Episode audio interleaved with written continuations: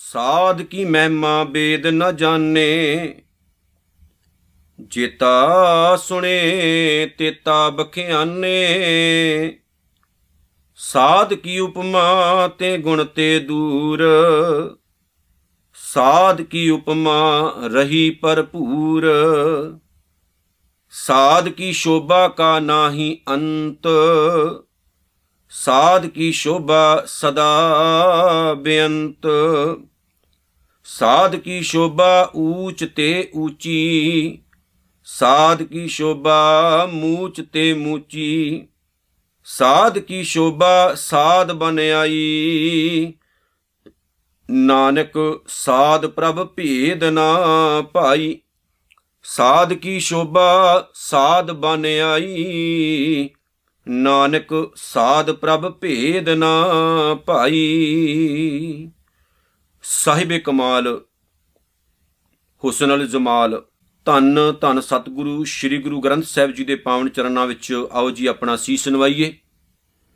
ਪਿਆਰ ਸਤਿਕਾਰ ਨਾਲ ਗੱਜ ਵੱਜ ਕੇ ਆਖੋ ਜੀ, ਵਾਹਿਗੁਰੂ ਜੀ ਕਾ ਖਾਲਸਾ, ਵਾਹਿਗੁਰੂ ਜੀ ਕੀ ਫਤਿਹ।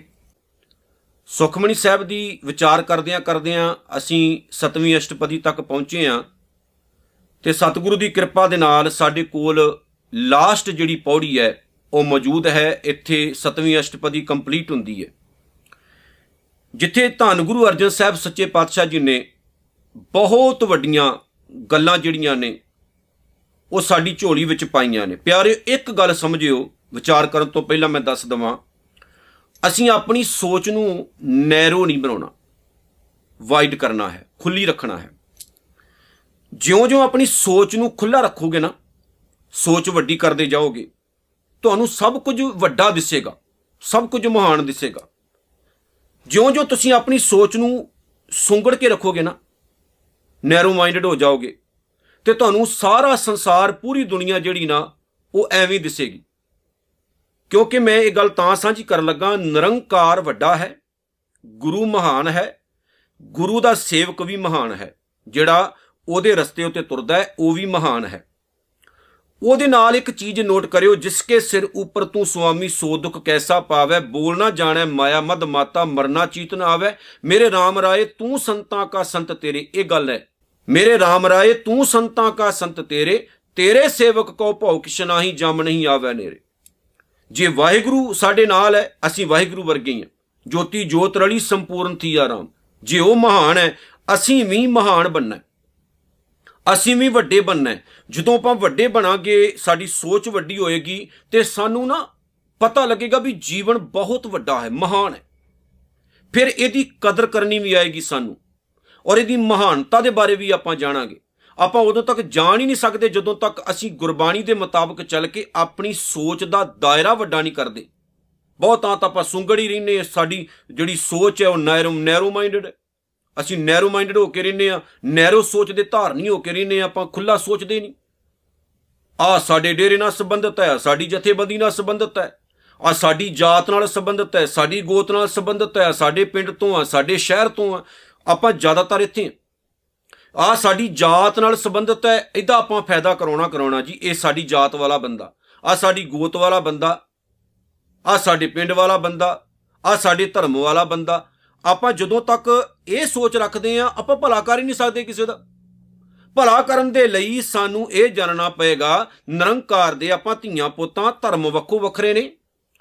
ਜਾਤਾਂ ਬਹੁਤ ਬਣਾਈਆਂ ਨੇ ਆਪਾਂ। ਲੇਕਿਨ ਗੁਰੂ ਮਹਾਨ ਹੈ, ਗੁਰੂ ਨਾਲ ਜੁੜ ਕੇ ਇਨਸਾਨੀਅਤ ਜੀਵਨ ਵਿੱਚ ਪੈਦਾ ਹੁੰਦੀ। ਅੱਜ ਦੁਨੀਆ ਵਿੱਚ ਇਨਸਾਨੀਅਤ ਦੀ ਲੋੜ ਹੈ। ਇਨਸਾਨੀਅਤ ਲੋਕਾਂ ਚੋਂ ਮਰਦੀ ਜਾ ਰਹੀ ਹੈ। ਤਾਂ ਹੀ ਤਾਂ ਨਿੱਕੀ ਨਿੱਕੀ ਧੀਆਂ ਦੇ ਨਿੱਕੀ ਨਿੱਕੀ ਬੱਚੀਆਂ ਦੇ ਬਲਾਤਕਾਰ ਹੁੰਦੇ ਨੇ। ਨਿਤ ਪ੍ਰਤੀ ਦਿਨ ਸੰਸਾਰ 'ਚ ਗੰਦਗੀ ਫੈਲ ਰਹੀ ਹੈ। ਤਾਂ ਹੀ ਤਾਂ ਸਭ ਕੁਝ ਹੋ ਰਿਹਾ। ਤੇ ਜੇ ਸਾਡੀ ਸੋਚ ਵਿੱਚ ਗੁਰੂ ਵਸ ਜਾਏਗਾ, ਇਨਸਾਨੀਅਤ ਆਏਗੀ, ਫਿਰ ਇਹ ਸਾਰੀਆਂ ਚੀਜ਼ਾਂ ਆਪਣੇ ਆਪ ਹੀ ਖਤਮ ਹੋ ਜਾਣਗੀਆਂ। ਕਈ ਲੋਕ ਕਹਿੰਦੇ ਧਰਮ ਦੀ ਕੀ ਲੋੜ ਹੈ ਧਰਮ ਦੀ ਲੋੜ ਆ। ਧਰਮ ਇਹ ਚੀਜ਼ ਪੈਦਾ ਕਰਦਾ ਸਾਡੇ ਜੀਵਨ ਵਿੱਚ। ਸਾਨੂੰ ਬਚਾਉਂਦਾ, ਕੁਕਰਮਾਂ ਤੋਂ, ਵਿਕਾਰਾਂ ਤੋਂ, ਮਾੜੇ ਪਾਸੇ ਜਾਣ ਤੋਂ, ਜੀਵਨ 'ਚ ਸਬਰ ਸੋਖ ਲਿਆ, ਸੰਤੋਖ ਲਿਆਉਂਦਾ। ਜੀਵਨ ਵਿੱਚ ਸਬਰ ਸੰਤੋਖ ਪੈਦਾ ਕਰਦਾ ਧਰਮ। ਤੇ ਜਿਹੜਾ ਧਰਮੀ ਹੈ ਧਰਮ ਦੇ ਰਸਤੇ ਉੱਤੇ ਤੁਰਦਾ, ਫਿਰ ਸਤਿਗੁਰੂ ਜੀ ਉਹਦੇ ਜੀਵਨ ਵਿੱਚ ਆਨੰਦ ਹੀ ਆਨੰਦ ਪ੍ਰਗਟ ਕਰ ਦਿੰਦੇ ਆ, ਪੈਦਾ ਕਰ ਦਿੰਦੇ। ਸੋ ਗੁਰੂ ਅਰਜਨ ਸਾਹਿਬ ਨੇ ਇੱਥੇ ਜਿਹੜੀ ਅਸ਼ਟਪਦੀ ਦੀ ਲਾਸਟ ਪੌੜੀ ਹੈ ਉਹਦੇ ਵਿੱਚ ਬਖਸ਼ਿਸ਼ ਕੀਤੀ ਸਾਧ ਕੀ ਮਹਿਮਾ ਵੇਦ ਨਾ ਜਾਣੇ। ਵੇਦ ਭਾਵ ਵੇਦ। ਵੇਦ ਦਾ ਮਤਲਬ ਹੈ ਗਿਆਨ ਵਾਲੀਆਂ ਪੁਸਤਕਾਂ। ਦੋਨੋਂ ਪੰਕਤੀਆਂ ਸਾਂਝੀਆਂ ਕਰਦੇ ਆਪਾਂ। ਸਾਧ ਕੀ ਮਹਿਮਾ ਵੇਦ ਨਾ ਜਾਣੇ, ਜੇਤਾ ਸੁਣੇ, ਤੇਤਾ ਬਖਿਆਨੇ। ਗਿਆਨ ਵਾਲੀਆਂ ਜਿਹੜੀਆਂ ਕਿਤਾਬਾਂ। ਚਲੋ ਵੇਦਾਂ ਦੀ ਆਪਾਂ ਗੱਲ ਕਰਦੇ ਹਾਂ, ਹਿੰਦੂ ਧਰਮ ਦੇ ਚਾਰ ਵੇਦ ਹੈ। ਗੁਰੂ ਅਰਜਨ ਸਾਹਿਬ ਸੱਚੇ ਪਾਤਸ਼ਾਹ ਕਹਿੰਦੇ, ਗੁਰੂ ਦੀ ਵਡਿਆਈ ਵੇਦਾਂ ਤੋਂ ਵੀ ਬਹੁਤ ਪਰੇ ਹੈ। ਜੇਤਾ ਸੁਣੇ ਤੇਤਾ ਵਿਖਿਆਨੇ, ਜਿੰਨਾ ਕੁ ਸੁਣਿਆ ਗਿਆ, ਉਹਨਾਂ ਕੁ ਵੇਦਾਂ 'ਚ ਵਿਖਿਆਨ ਕੀਤਾ ਗਿਆ, ਉਹਨਾਂ ਕੁ ਲਿਖਿਆ ਗਿਆ। ਜਿਨ੍ਹਾਂ ਵੇਦਾਂ ਨੂੰ ਮਹਾਨਤਾ ਦਾ ਦਰਜਾ ਦਿੱਤਾ ਜਾਂਦਾ, ਜ਼ਿਆਦਾਤਰ ਉਹਨਾਂ 'ਚ ਕਰਮਕਾਂਡ ਹੀ ਹੈ, ਪਖੰਡ ਹੀ ਹੈ। ਹੋਰ ਨਹੀਂ ਹੈ ਕੱਖ। ਜੇ ਨਾਮ ਦੀ ਗੱਲ ਹੈ, ਕਿਣਕਾ ਮਾਤਰ ਹੈ, ਜ਼ਿਆਦਾ ਵਹਿਮ, ਭਰਮ ਕਰਮ ਕਾਂਡ ਆ ਜਗ ਕਰ ਲੋ ਆ ਜਗ ਕਰ ਲੋ ਐਦਾਂ ਤਪ ਕਰ ਲੋ ਐਦਾਂ ਧੂਣੀਆਂ ਲਾ ਲੋ ਇਹ ਕੁਝ ਲਿਖਿਆ ਆ। ਇਸ ਲਈ ਸਤਿਗੁਰੂ ਨੇ ਜਿਹੜੀ ਗੁਰੂ ਦੀ ਪਦਵੀ ਹੈ, ਉਹਨੂੰ ਵੇਦਾਂ ਤੋਂ ਵੀ ਵੱਡਾ ਆਖਿਆ ਵੀ ਤੁਹਾਡੇ ਲਈ ਵੇਦ ਮਹਾਨ ਹੋ ਸਕਦੇ ਆ, ਗਿਆਨ ਵਾਲੀਆਂ ਪੁਸਤਕਾਂ ਨੇ ਪੜੋ ਪਰ ਗੁਰੂ ਇਹਨਾਂ ਤੋਂ ਵੀ ਬਹੁਤ ਮਹਾਨ ਹੈ, ਕਿਉਂਕਿ ਗੁਰੂ ਨਿਚੋੜ ਹੈ। ਗੁਰੂ ਨਿਚੋੜ ਦੱਸਦਾ ਹੈ। ਗੁਰੂ ਵਹਿਮੀ ਕਰਮਕਾਂਡੀ ਨਹੀਂ ਬਣਾਉਂਦਾ, ਗੁਰੂ ਮਹਾਨਤਾ ਦੱਸਦਾ ਹੈ ਵਾਹਿਗੁਰੂ ਦੀ। ਡਾਇਰੈਕਟ ਸਾਨੂੰ ਸਿੱਧਾ ਰਸਤਾ ਦੱਸਦਾ ਵੀ ਐਸ ਵੇ ਤੇ ਜਾਣਾ। ਨਾਲ ਦੀ ਨਾਲ ਇੱਕ ਹੋਰ ਮੈਂ ਗੱਲ ਐਡ ਕਰਾਂ, ਇਹਦੇ ਵਿੱਚ ਵੀ ਸਾਨੂੰ ਖਾਲਸੇ ਕਿਉਂ ਕਿਹਾ ਗਿਆ? ਪਹਿਲਾਂ ਵੀ ਮੈਂ ਅਰਜ਼ ਕੀਤੀ ਸੀ। ਮੁਸਲਮਾਨੀ ਰਾਜ ਦੇ ਦੌਰਾਨ ਖਾਲਸਾ ਸ਼ਬਦ ਉਸ ਪ੍ਰਾਪਰਟੀ ਨੂੰ ਦਿੱਤਾ ਜਾਂਦਾ ਹੁੰਦਾ ਸੀ, ਜਿਹਦੇ ਉੱਤੇ ਕੇਵਲ ਸਿੱਧਾ ਬਾਦਸ਼ਾਹ ਦਾ ਹੱਕ ਹੁੰਦਾ ਸੀ, ਕੁਝ ਵੀ ਕਰ ਸਕਦਾ ਸੀ ਬਾਦਸ਼ਾਹ। ਖਾਲਸੇ ਭਾਵ ਅਸੀਂ ਨਿਰੰਕਾਰ ਦੇ ਅਧੀਨ ਹਾਂ, ਸਿੱਧੇ ਡਾਇਰੈਕਟ ਪ੍ਰਮਾਤਮਾ ਦੇ ਅਧੀਨ ਹਾਂ, ਸਾਨੂੰ ਸੈਂਟਰ ਵਿੱਚ ਕਿਸੇ ਦੀ ਲੋੜ ਨਹੀਂ, ਗੁਰੂ ਤੋਂ ਬਗੈਰ। ਸਾਨੂੰ ਕਿਸੇ ਦੂਸਰੇ ਨੇ ਨਹੀਂ ਅਪਣਾਉਣਾ, ਕਿਸੇ ਨੇ ਨਹੀਂ ਪਹੁੰਚਾਉਣਾ, ਅਸੀਂ ਡਾਇਰੈਕਟ ਹੀ ਪਹੁੰਚ ਜਾਣਾ ਉੱਥੇ। ਸਾਨੂੰ ਕਿਸੇ ਦਾ ਕਿਸੇ ਦਾ ਹੱਥ ਫੜਨ ਦੀ ਲੋੜ ਨਹੀਂ, ਬਾਹ ਪਕੜਨ ਦੀ ਲੋੜ ਨਹੀਂ ਡਾਇਰੈਕਟ ਹੀ ਅਸੀਂ ਗੁਰੂ ਦੀ ਕਿਰਪਾ ਦੇ ਨਾਲ ਪਹੁੰਚ ਜਾਵਾਂਗੇ। ਇਸ ਲਈ ਸਾਨੂੰ ਖਾਲਸੇ ਆਖਿਆ। ਖਾਲਸ ਦਾ ਮਤਲਬ ਉਹ ਨਹੀਂ ਹੈ ਖਾਲਸਾ ਕੀ, ਖਾਲਸ ਕਿਉ, ਉਹ ਨਹੀਂ। ਖਾਲਸ ਦਾ ਮਤਲਬ ਹੈ ਡਾਇਰੈਕਟ ਜਿਹਦੀ ਪਹੁੰਚ ਅਕਾਲ ਪੁਰਖ ਵਾਹਿਗੁਰੂ ਤੱਕ ਹੋਵੇ, ਉਹਨੂੰ ਖਾਲਸੇ ਆਖਿਆ ਜਾਂਦਾ। ਤੇ ਜੇ ਆਪਾਂ ਸੈਂਟਰ ਵਿੱਚ ਪੀਰਾਂ, ਫਕੀਰਾਂ, ਵਹਿਮਾਂ, ਭਰਮਾਂ, ਕਰਮਕਾਂਡਾਂ ਨੂੰ ਜਗ੍ਹਾ ਦਿੰਨੇ ਆ ਫਿਰ ਆਪਾਂ ਕਾਦੇ ਖਾਲਸੇ ਭਲਿਓ ਉਹ ਖਾਲਸਾ ਨਹੀਂ ਹੁੰਦਾ ਜਿਹੜਾ ਹੱਥਾਂ ਤੇ ਮੌਲੀਆਂ ਬੰਨੀ ਫਿਰਦਾ, ਕਾਲੇ ਧਾਗੇ ਤਵੀਤ ਪਾਈ ਫਿਰਦਾ, ਉਹ ਖਾਲਸਾ ਥੋੜੀ ਹੁੰਦਾ। ਇੱਕ ਪਾਸੇ ਗੁਰੂ ਦਾ ਬਾਣਾ ਵੀ ਪਾਇਆ ਉੱਥੇ, ਨਾਲ ਦੀ ਨਾਲ ਪੁੱਠੇ ਕੰਮ ਵੀ ਆਪਾਂ ਕਰੀ ਜਾਂਦੇ ਆਪਾਂ ਖਾਲਸੇ ਕਿਦਾਂ ਹੋ ਸਕਦੇ ਆ ਖਾਲਸਾ ਉਹੀ ਹੈ ਜਿਹੜਾ ਗੁਰੂ ਦੇ ਮੁਤਾਬਕ ਤੁਰਦਾ ਹੈ, ਡਾਇਰੈਕਟ ਪ੍ਰਮਾਤਮਾ ਦੇ ਅਧੀਨ ਰਹਿੰਦਾ ਹੈ। ਉਹ ਵਾਹਿਗੁਰੂ ਦੇ ਹੁਕਮ, ਵਾਹਿਗੁਰੂ ਦੇ ਕਾਨੂੰਨ, ਵਾਹਿਗੁਰੂ ਦੇ ਜਿਹੜੇ ਨਿਯਮ ਨੇ, ਉਹਨੂੰ ਫੋਲੋ ਕਰਦਾ ਹੈ, ਉਹਨਾਂ ਤੋਂ ਉਲਟ ਨਹੀਂ ਤੁਰਦਾ। ਇਸ ਲਈ ਉਹਦਾ ਜੀਵਨ ਬੜਾ ਸਾਫ਼ ਸੁਥਰਾ ਇਮਾਨਦਾਰੀ ਵਾਲਾ ਤੇ ਦਿਆਨਤਦਾਰੀ ਵਾਲਾ ਹੋ ਜਾਂਦਾ। ਸਾਧ ਕੀ ਉਪਮਾ ਤੇ ਗੁਣ ਤੇ ਦੂਰ, ਗੁਰੂ ਦੀ ਜਿਹੜੀ ਉਪਮਾ ਹੈ, ਗੁਰੂ ਦੀ ਜਿਹੜੀ ਵਡਿਆਈ ਹੈ, ਉਹ ਤਿੰਨਾਂ ਗੁਣਾ ਤੋਂ ਪਰੇ ਹੈ। ਭਾਵ ਕਿ ਗੁਰੂ ਬਹੁਤ ਵੱਡਾ ਹੈ, ਮਹਾਨ ਹੈ। ਗੁਰੂ ਨਾ ਕਦੇ ਸੰਸਾਰਕ ਤੌਰ ਤੇ ਬੁਰਾਈਆਂ ਦਾ ਗੁਲਾਮ ਹੁੰਦਾ ਹੈ। ਨਾ ਗੁਰੂ ਵਿੱਚ ਕੋਈ ਔਗਣ ਪੈਦਾ ਹੁੰਦੇ ਨੇ। ਗੁਰੂ ਸਰਬ ਸ਼ਕਤੀਮਾਨ ਅਕਾਲ ਪੁਰਖ ਵਾਹਿਗੁਰੂ ਨਾਲ ਕਨੈਕਟ ਹੁੰਦਾ ਹੈ। ਤੇ ਗੁਰੂ ਸਾਰੀਆਂ ਹੀ ਬਿਮਾਰੀਆਂ ਦੂਰ ਕਰ ਸਕਦਾ ਹੈ, ਜਿਹੜੀਆਂ ਸਾਡੇ ਅੰਦਰ ਵਿਕਾਰ ਪੈਦਾ ਕਰ ਦਿੰਦੇ ਨੇ। ਸੋ ਜਿਹੜੀ ਆ 8ਵੀਂ ਪੌੜੀ ਹੈ 7ਵੀਂ ਅਸ਼ਟਪਦੀ ਦੀ, ਉਹਦੇ 'ਚ ਇਹ ਸਾਰੀਆਂ ਗੱਲਾਂ ਧੰਨ ਗੁਰੂ ਅਰਜਨ ਸਾਹਿਬ ਸੱਚੇ ਪਾਤਸ਼ਾਹ ਨੇ ਕਹੀਆਂ ਨੇ, ਸਾਧ ਕੀ ਉਪਮਾ ਰਹੀ ਭਰਪੂਰ, ਜਿਹੜੀ ਗੁਰੂ ਦੀ ਉਪਮਾ ਹੈ, ਗੁਰੂ ਦੀ ਵਡਿਆਈ ਹੈ, ਉਹ ਬਹੁਤ ਹੈ, ਬਹੁਤ ਵੱਡੀ ਹੈ। ਭਾਵ ਕਿ ਜਿਵੇਂ ਅਕਾਲ ਪੁਰਖ ਵਾਹਿਗੁਰੂ ਮਹਾਨ ਹੈ, ਵੱਡਾ ਹੈ ਜਿਹਦੇ ਬਾਰੇ ਗੁਰਬਾਣੀ ਵਿੱਚ ਆਖਿਆ ਗਿਆ, ਤੂੰ ਬੇਅੰਤ ਕੋ ਵਿਰਲਾ ਜਾਣਿਆ ਵੀ ਤੇਰੀ ਬੇਅੰਤਤਾ ਦਾ ਜਿਹੜਾ ਉਹ ਪਾਰਾਵਾਰੀ ਕੋਈ ਨਹੀਂ, ਤੂੰ ਇੰਨਾ ਕੁ ਮਹਾਨ ਹੈ। ਐਨ ਇਸੇ ਤਰ੍ਹਾਂ ਗੁਰੂ ਅਰਜਨ ਸਾਹਿਬ ਸੱਚੇ ਪਾਤਸ਼ਾਹ ਮਹਾਰਾਜ ਕਹਿੰਦੇ ਨੇ, ਜਿਵੇਂ ਅਕਾਲ ਪੁਰਖ ਵਾਹਿਗੁਰੂ ਦੇ ਗੁਣਾਂ ਨੂੰ ਤੇ ਉਹਦੀ ਬੇਅੰਤਤਾ ਨੂੰ ਸਮਝਿਆ ਨਹੀਂ ਜਾ ਸਕਦਾ, ਇਸੇ ਤਰ੍ਹਾਂ ਅਕਾਲ ਪੁਰਖ ਵਾਹਿਗੁਰੂ ਤੋਂ ਪੈਦਾ ਹੋਏ ਸਤਿਗੁਰੂ ਦੀ ਬੇਅੰਤਤਾ ਨੂੰ ਤੇ ਉਹਦੇ ਗੁਣਾਂ ਨੂੰ ਸਮਝਣਾ ਵੀ ਬਹੁਤ ਦੂਰ ਹੈ। ਲੇਕਿਨ ਗੁਰੂ ਦੇ ਦਿੱਤੇ ਰਾਹ ਉੱਤੇ ਤੁਰਿਆਂ, ਗੁਰੂ ਦੇ ਦੱਸੇ ਹੋਏ ਰਸਤੇ ਉੱਤੇ ਤੁਰਿਆਂ, ਅਸੀਂ ਆਪਣਾ ਜਿਹੜਾ ਜੀਵਨ ਹੈ ਉਹ ਸਫਲ ਕਰ ਸਕਦੇ ਹਾਂ। ਸਾਧ ਕੀ ਸ਼ੋਭਾ ਕਾ ਨਾ ਹੀ ਅੰਤ, ਗੁਰੂ ਦੀ ਜਿਹੜੀ ਵਡਿਆਈ ਹੈ, ਸ਼ੋਭਾ ਹੈ, ਉਹਦਾ ਅੰਤ ਨਹੀਂ ਪੈ ਸਕਦਾ। ਸਾਧ ਕੀ ਸ਼ੋਭਾ ਸਦਾ ਬੇਅੰਤ, ਇਸੇ ਤਰ੍ਹਾਂ ਸਤਿਗੁਰੂ ਕਹਿੰਦੇ ਜਿਹੜਾ ਗੁਰੂ ਹੈ, ਉਹਦੀ ਜਿਹੜੀ ਵਡਿਆਈ ਹੈ, ਸ਼ੋਭਾ ਹੈ, ਉਹ ਬੇਅੰਤ ਹੈ। ਭਾਵ ਕਿ ਜਿੰਨੇ ਮਰਜ਼ੀ ਆਪਣੇ ਜੀਵਨ ਵਿੱਚ ਗੁਣ ਧਾਰਨ ਕਰ ਲਓ, ਜਿੰਨਾ ਮਰਜ਼ੀ ਆਪਣੇ ਜੀਵਨ ਨੂੰ ਮਹਾਨ ਬਣਾ ਲਓ, ਗੁਰੂ ਕਿਰਪਾ ਕਰ ਦਿੰਦਾ ਇੰਨੀ ਵੱਡੀ ਕਿ ਆਪਣੇ ਵਰਗਾ ਹੀ ਆਪਣੇ ਸਿੱਖ ਨੂੰ ਬਣਾ ਲੈਂਦਾ। ਜਿਵੇਂ ਸਤਿਗੁਰੂ ਜੀ ਨੇ ਭਾਈ ਸੈਦੇ ਨੂੰ ਕਿਹਾ ਸੀ ਨਾ, ਸੈਦਿਆ, ਤੂੰ ਸਾਨੂੰ ਬੇੜੀ ਵਿੱਚ ਅਸਵਾਰ ਕਰਾ ਕੇ ਨਦੀ ਤੋਂ ਪਾਰ ਲੈ ਕੇ ਆਇਆ ਵੀ ਤੇਰਾ ਕੋਈ ਨਾ ਕੋਈ ਤਾਂ ਹੱਕ ਬਣਦਾ, ਆ ਮੋਹਰਾ ਲੈ, ਆਪਣਾ ਜੋ ਤੇਰੀ ਮਜ਼ਦੂਰੀ ਹੈ। ਤੇ ਭਾਈ ਸੈਦੇ ਨੇ ਕਿਹਾ ਸੀ, ਸਤਿਗੁਰੂ, ਤੁਹਾਡਾ ਵੀ ਉਹੀ ਕੰਮ ਹੈ ਤੇ ਮੇਰਾ ਵੀ ਉਹੀ ਕੰਮ ਹੈ। ਇਸ ਲਈ ਮੈਂ ਤੁਹਾਤੋਂ ਪੈਸੇ ਨਹੀਂ ਲੈ ਸਕਦਾ। ਤੇ ਕਲਗੀਆਂ ਵਾਲੇ ਨੇ ਕਿਹਾ ਸੀ, ਕਿਵੇਂ? ਉਹ ਤੇ ਭਾਈ ਸੈਦੇ ਨੇ ਅੱਗੋਂ ਜਵਾਬ ਦਿੱਤਾ ਸੀ, ਤੁਸੀਂ ਦੁਨੀਆ ਤੋਂ ਪਾਰ ਕਰਦੇ ਹੋ, ਮੈਂ ਨਦੀਆਂ ਤੋਂ ਪਾਰ ਕਰਦਾ। ਐਨੀ ਕੋ ਕਿਰਪਾ ਕਰਦੇ ਹੋ, ਮੈਨੂੰ ਵੀ ਦੁਨੀਆ ਤੋਂ ਪਾਰ ਕਰਨ ਦੀ ਜੁਗਤੀ ਦੇ ਦਿਓ। ਭਾਵੇਂ ਕਿ ਸਿੱਖਾਂ ਨੇ ਗੁੱਸਾ ਬਣਾਇਆ ਵੀ, ਸਤਿਗੁਰੂ ਜੀ, ਤੁਸੀਂ ਗੱਲ ਸਮਝੇ ਨਹੀਂ ਉਹ ਤੁਹਾਨੂੰ ਆਪਣੇ ਬਰਾਬਰ ਖੜਾ ਕਰਿਆ ਲੇਕਿਨ ਗੁਰੂ ਕਲਗੀਧਰ ਮਹਾਰਾਜ ਸੱਚੇ ਪਾਤਸ਼ਾਹ ਨੇ ਕਿਹਾ, ਤੁਸੀਂ ਪ੍ਰੇਮ ਦੀ ਭਾਸ਼ਾ ਨਹੀਂ ਸਮਝੇ।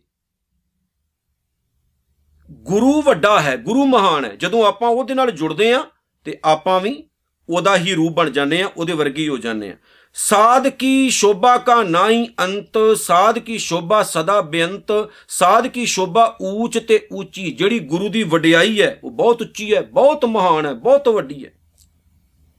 ਕਿਉਂਕਿ ਗੁਰੂ ਹੈ ਹੀ ਉੱਚਾ ਹੈ ਗੁਰੂ ਹੈ ਹੀ ਮਹਾਨ ਹੈ ਜਿਵੇਂ ਆਸਾ ਦੀ ਵਾਰ ਵਿੱਚ ਆਖਿਆ ਗਿਆ, ਬਲਹਾਰੀ ਗੁਰੇ ਆਪਣੇ ਦਿਵਹਾੜੀ ਸਦਵਾਰ, ਜਿਨ ਮਾਨਸ ਤੇ ਦੇਵਤੇ ਕੀਏ, ਕਰਤਨਾ ਲਾਗੀ ਵਾਰ। ਜੇ ਸੋ ਚੰਦਾ ਉਗਵੇਂ ਸੂਰ ਚੜੇ ਹਜ਼ਾਰ ਇਤੇ ਚਾਨਣ ਹੁੰਦਿਆਂ ਗੁਰਬਿਨ ਘੋਰ ਅੰਧਾਰ ਗੁਰੂ ਤੋਂ ਬਗੈਰ ਜੀਵਨ 'ਚ ਘੋਰ ਅੰਧੇਰਾ ਹੀ ਰਹਿਣਾ। ਹਨੇਰਾ ਹੀ ਰਹੇਗਾ ਗੁਰੂ ਤੋਂ ਬਗੈਰ ਜੀਵਨ ਵਿੱਚ। ਗੁਰੂ ਹੀ ਚਾਨਣ ਕਰਦਾ ਹੈ।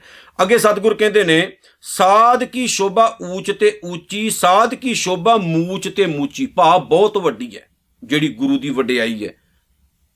ਪੂਰੀ ਅਸ਼ਟਪਦੀ ਦੇ ਵਿੱਚ ਮੈਂ ਇੱਕ ਚੀਜ਼ ਨੋਟ ਕੀਤੀ। ਸਤਿਗੁਰੂ ਨੇ ਗੁਰੂ ਨਾਲ ਜੁੜਨ ਦੇ ਲਈ ਸਾਨੂੰ ਕਈ ਤਰੀਕੇ ਨਾਲ ਸਮਝਾਇਆ। ਵੀ ਗੁਰੂ ਨਾਲ ਜੁੜਿਆਂ ਹੀ ਜੀਵਨ ਵਿੱਚ ਚੰਗੇ ਗੁਣ ਪੈਦਾ ਹੁੰਦੇ ਨੇ। ਹੁਣ ਇੱਥੇ ਸਤਿਗੁਰੂ ਨੇ ਕਿਹਾ ਵੀ ਸਤਿਗੁਰੂ ਹੁੰਦਾ ਕੌਣ ਹੈ? ਇੰਨਾ ਮਹਾਨ ਹੁੰਦਾ ਹੈ। ਇਸ ਲਈ ਪਿਆਰਿਓ, ਨਕਲੀ ਗੁਰੂਆਂ ਤੋਂ ਬਚ ਕੇ ਰਹਿਣਾ, ਪਖੰਡੀਆਂ ਤੋਂ ਬਚ ਕੇ ਰਹਿਣਾ ਆਪਾਂ, ਦੇਹਧਾਰੀਆਂ ਤੋਂ ਬਚ ਕੇ ਰਹਿਣਾ, ਜਿਹੜੇ ਸਾਨੂੰ ਗੁਰੂ ਗ੍ਰੰਥ ਸਾਹਿਬ ਤੋਂ ਤੇ ਗੁਰੂ ਸਾਹਿਬ ਦੀ ਪਾਵਨ ਬਾਣੀ ਤੋਂ ਦੂਰ ਕਰ ਰਹੇ ਨੇ ਤੇ ਇਹ ਸਿਧਾਂਤ ਪੇਸ਼ ਕਰ ਰਹੇ ਨੇ ਕਿ ਗੁਰੂ ਤਾਂ ਗਿਆਨ ਹੈ ਗੁਰੂ ਗ੍ਰੰਥ ਸਾਹਿਬ, ਇਸ ਗਿਆਨ ਨੂੰ ਜਿਹੜਾ ਤੁਹਾਨੂੰ ਦਿੰਦਾ ਉਹ ਤੁਹਾਡਾ ਗੁਰੂ ਹੈ। ਨਹੀਂ, ਸਾਨੂੰ ਉਹਨਾਂ ਦੀ ਲੋੜ ਨਹੀਂ। ਅਸੀਂ ਖੁਦ ਗੁਰਬਾਣੀ ਨੂੰ ਪੜਨ ਦੀ ਜਾਚ ਸਿੱਖਣੀ ਹੈ, ਖੁਦ ਗੁਰਬਾਣੀ ਨੂੰ ਪੜਨਾ ਹੈ ਪੜ ਕੇ ਗੁਰਬਾਣੀ ਉੱਤੇ ਅਸਰ ਕਰਕੇ, ਅਮਲ ਕਰਕੇ ਤੇ ਗੁਰਬਾਣੀ ਮੁਤਾਬਕ ਜਿਹੜਾ ਉਹ ਜੀਵਨ ਵੀ ਢਾਲਣਾ। ਅਸੀਂ ਤਾਂ ਠੇਡੇ ਖਾਨੇ ਆ ਕਿਉਂਕਿ ਸਾਨੂੰ ਪਤਾ ਨਹੀਂ ਹੈ। ਤੇ ਜਿਨ੍ਹਾਂ ਨੂੰ ਸਿਧਾਂਤ ਦਾ ਪਤਾ ਲੱਗ ਗਿਆ, ਉਹ ਅਗਲੇ ਤੁਹਾਨੂੰ ਸਿਧਾਂਤ ਦੇ ਕੇ ਨਾਲ ਦੀ ਨਾਲ ਇਹ ਵੀ ਕਹਿੰਦੇ ਨੇ ਵੀ ਅਸੀਂ ਤੁਹਾਡੇ ਗੁਰੂ ਆ ਗੁਰੂ ਗ੍ਰੰਥ ਸਾਹਿਬ ਤੋਂ ਗ੍ਰੰਥ ਹੈ। ਉਹ ਗੁਰੂ ਨਹੀਂ ਹੋ ਸਕਦਾ, ਪਰ ਉਹ ਸਤਿਗੁਰੂ ਹੈ। ਗੁਰੂ ਗ੍ਰੰਥ ਸਾਹਿਬ ਤੋਂ ਹੀ ਸਭ ਕੁਝ ਹੈ ਯਾਦ ਰੱਖਿਓ। ਸੋ ਪਖੰਡੀਆਂ ਤੋਂ ਬਚ ਕੇ ਗੁਰੂ ਮਹਾਨ ਹੈ। ਸਾਧ ਕੀ ਸ਼ੋਭਾ ਸਾਧ ਬਨ ਆਈ, ਜਿਹੜੀ ਗੁਰੂ ਦੀ ਵਡਿਆਈ ਹੈ, ਉਹ ਗੁਰੂ ਨੂੰ ਹੀ ਫੱਬਦੀ ਹੈ। ਆ ਨਕਲੀ ਲੋਕਾਂ ਨੂੰ ਨਹੀਂ ਫੱਬਦੀ। ਅੱਜ ਨੇ ਕੱਲ ਨੂੰ ਮਰ ਮੁੱਕ ਜਾਣਗੇ, ਪਰ ਗੁਰੂ ਜਿਹੜਾ ਉਹ ਹਮੇਸ਼ਾ ਰਹਿੰਦਾ। ਯਾਦ ਰੱਖੋ ਇਹ ਗੱਲ ਪਿਆਰਿਓ, ਗੁਰੂ ਨਾਨਕ ਸਾਹਿਬ ਤੋਂ ਲੈ ਕੇ ਗੁਰੂ ਗ੍ਰੰਥ ਸਾਹਿਬ ਤੱਕ ਜੋਤ ਇੱਕੋ ਰਹੀ ਹੈ। ਸਿਰਫ ਜੋ ਜਿਹੜੀ, ਜਿਹੜਾ ਸਰੀਰ ਹੈ ਉਹ ਚੇਂਜ ਹੁੰਦਾ ਰਿਹਾ। ਕਦੇ ਵੀ ਸਿਧਾਂਤ ਨਹੀਂ ਬਦਲਿਆ ਹੈ। ਲੇਕਿਨ ਆ ਜਿਹੜੇ ਨਵੇਂ ਬਣਦੇ ਨੇ ਗੁਰੂ, ਹਰ ਇੱਕ ਦੀ ਵੱਖਰੀ ਸੋਚ ਹੁੰਦੀ ਹੈ, ਵੱਖਰੀ ਮਰਿਆਦਾ ਹੁੰਦੀ। ਗੁਰੂ ਗ੍ਰੰਥ ਸਾਹਿਬ ਮਹਾਰਾਜ ਸੱਚੇ ਪਾਤਸ਼ਾਹ ਵਿੱਚ 35 ਮਹਾਂਪੁਰਖਾਂ ਦੀ ਪਾਉਣ ਬਾਣੀ ਹੈ, ਲੇਕਿਨ ਸਿਧਾਂਤ ਇੱਕ ਹੈ। ਤੇ ਜਿਹੜੇ ਇਨਸਾਨ ਨੂੰ, ਜਿਹੜੇ ਬੰਦੇ ਨੂੰ ਗੁਰੂ ਗ੍ਰੰਥ ਸਾਹਿਬ ਦੀ ਹਜ਼ੂਰੀ ਵਿੱਚ ਬੈਠ ਕੇ ਸੁੱਖ ਨਾ ਮਿਲਿਆ, ਸ਼ਾਂਤੀ ਨਾ ਮਿਲੀ, ਆਨੰਦ ਨਾ ਮਿਲਿਆ ਮੈਂ ਇੱਕ ਦਿਨ ਪਹਿਲਾਂ ਵੀ ਕਿਹਾ ਸੀ, ਜਿੱਥੇ ਮਰਜ਼ੀ ਧੱਕੇ ਖਾ ਲੇ ਦੁਨੀਆ ਦੇ ਵਿੱਚ, ਉਹਨੂੰ ਕਿਤੇ ਸੁੱਖ, ਸ਼ਾਂਤੀ ਤੇ ਆਨੰਦ ਨਹੀਂ ਮਿਲਣਾ, ਜਿੱਥੇ ਮਰਜ਼ੀ ਧੱਕੇ ਖਾਵੇ ਉਹ। ਮਿਲਣਾ ਕੇਵਲ ਤੇ ਕੇਵਲ ਸਤਿਗੁਰੂ ਦੀ ਪਾਵਨ ਹਜ਼ੂਰੀ ਦੇ ਵਿੱਚ ਹੈ। ਇਸ ਲਈ ਦੁਬਾਰਾ ਪ੍ਰਜੋਰ ਬੇਨਤੀ ਹੈ, ਕੇਵਲ ਗੁਰੂ ਗ੍ਰੰਥ ਸਾਹਿਬ ਨੂੰ ਫੋਲੋ ਕਰੋ ਪੜੋ ਆਪ ਖੁਦ ਪੜਨ ਦੀ ਕੋਸ਼ਿਸ਼ ਕਰਿਆ ਕਰੋ।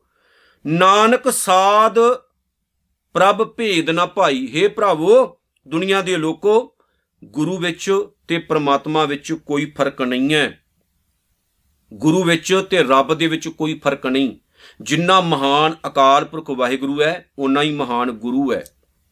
ਜਿੰਨੀਆਂ ਰਹਿਮਤਾਂ ਦਾ ਮਾਲਕ ਅਕਾਲ ਪੁਰਖ ਹੈ ਉਨੀਆਂ ਰਹਿਮਤਾਂ ਦਾ ਮਾਲਕ ਸਤਿਗੁਰੂ ਹੈ। ਇਸ ਲਈ ਜਦੋਂ ਅਸੀਂ ਆਪਣੇ ਗੁਰੂ ਦੇ ਚਰਨ ਘੁੱਟ ਕੇ ਪਕੜਦੇ ਆਂ ਤਾਂ ਦੁਨੀਆ ਦੀਆਂ ਸਾਰੀਆਂ ਰਹਿਮਤਾਂ, ਰੱਬ ਦੀਆਂ ਜਿਹੜੀਆਂ ਰਹਿਮਤਾਂ ਨੇ, ਗੁਰੂ ਦੇ ਰਸਤੇ ਸਾਡੀ ਝੋਲੀ 'ਚ ਪੈ ਜਾਂਦੀਆਂ ਨੇ, ਫਿਰ ਝੋਲੀਆਂ ਖਾਲੀ ਹੁੰਦੀਆਂ ਹੀ ਨਹੀਂ। ਖਾਲੀ ਆਪਾਂ ਤਾਦੀ ਹੁੰਨੇ ਆ ਜਦੋਂ ਅਸੀਂ ਗੁਰੂ ਦੇ ਕੋਲ ਮੰਗਣਾ ਹੀ ਨਹੀਂ ਚਾਹੁੰਦੇ ਸਹੀ ਤਰੀਕੇ ਨਾਲ। ਗੁਰੂ ਨੂੰ ਆਪਾਂ ਅਪਣਾਉਂਦੇ ਨਹੀਂ। ਕਦੇ ਜੀਵਨ ਬਣੇ ਆ ਭਾਈ ਜੋਗਾ ਜੀ ਵਰਗਾ, ਪਸ਼ਾਵਰ ਦੀ ਧਰਤੀ ਦੇ ਰਹਿਣ ਵਾਲੇ ਸਨ। ਤੇ ਜਦੋਂ ਉਹ ਗੁਰੂ ਗੋਬਿੰਦ ਸਿੰਘ ਮਹਾਰਾਜ ਦੇ ਦਰਬਾਰ ਵਿੱਚ ਆਏ ਤੇ ਭਾਈ ਜੋਗਾ ਜੀ ਭਾਂਡੇ ਮਾਂਜ ਰਹੇ ਸੀ, ਬੜੇ ਪਿਆਰ ਨਾਲ ਸੇਵਾ ਕਰ ਰਹੇ ਸੀ ਤੇ ਕਲਗੀਆਂ ਵਾਲੇ ਸੱਚੇ ਪਾਤਸ਼ਾਹ ਮਹਾਰਾਜ ਬੜੇ ਪਿਆਰ ਨਾਲ ਉਹਨੂੰ ਕਹਿੰਦੇ ਨੇ, ਜੋਗਿਆ ਕਿਦੇ ਜੋਗਾ? ਤੇ ਉਹਨੇ ਬੜੇ ਪਿਆਰ ਨਾਲ ਹੱਸ ਕੇ ਅੱਗੋਂ ਕਿਹਾ, ਸਤਿਗੁਰੂ ਜੀ ਕਿਦੇ ਜੋਗਾ? ਤੁਹਾਡੇ ਜੋਗਾ। ਤੇ ਮਹਾਰਾਜ ਨੇ ਮੱਥੇ ਤੇ ਹੱਥ ਫੇਰ ਕੇ ਸਿਰ ਤੇ ਹੱਥ ਫੇਰ ਕੇ ਕਿਹਾ ਸੀ ਪੁੱਤਰਾ ਜੇ ਤੂੰ ਮੇਰੇ ਜੋਗਾ ਤੇ ਮੈਂ ਤੇਰੇ ਜੋਗਾ। ਜੇ ਜ਼ਿੰਦਗੀ ਦੇ ਵਿੱਚ ਕਿਤੇ ਭਟਕਿਆ ਵੀ ਤੇ ਗੁਰੂ ਨੇ ਬਚਾ ਲਿਆ। ਗੁਰੂ ਰਹਿਮਤ ਕਰਦਾ ਹੈ, ਪਰ ਜੇ ਅਸੀਂ ਮਹਿਸੂਸ ਕਰਾਂਗੇ ਤਾਂ।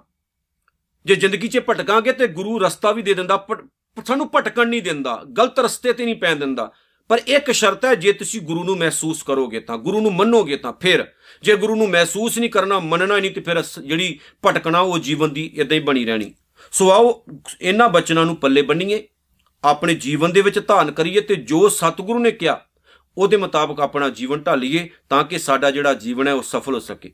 ਇਤਨੀਆਂ ਬੇਨਤੀਆਂ ਸਵੀਕਾਰ ਕਰਿਓ, ਭੁੱਲ ਚੁੱਕ ਦੀ ਖਿਮਾ। ਨਾਨਕ ਨਾਮ ਚੜ੍ਹਦੀ ਕਲਾ, ਤੇਰੇ ਭਾਣੇ ਸਰਬੱਤ ਦਾ ਭਲਾ। ਵਾਹਿਗੁਰੂ ਜੀ ਕਾ ਖਾਲਸਾ, ਵਾਹਿਗੁਰੂ ਜੀ ਕੀ ਫਤਿਹ।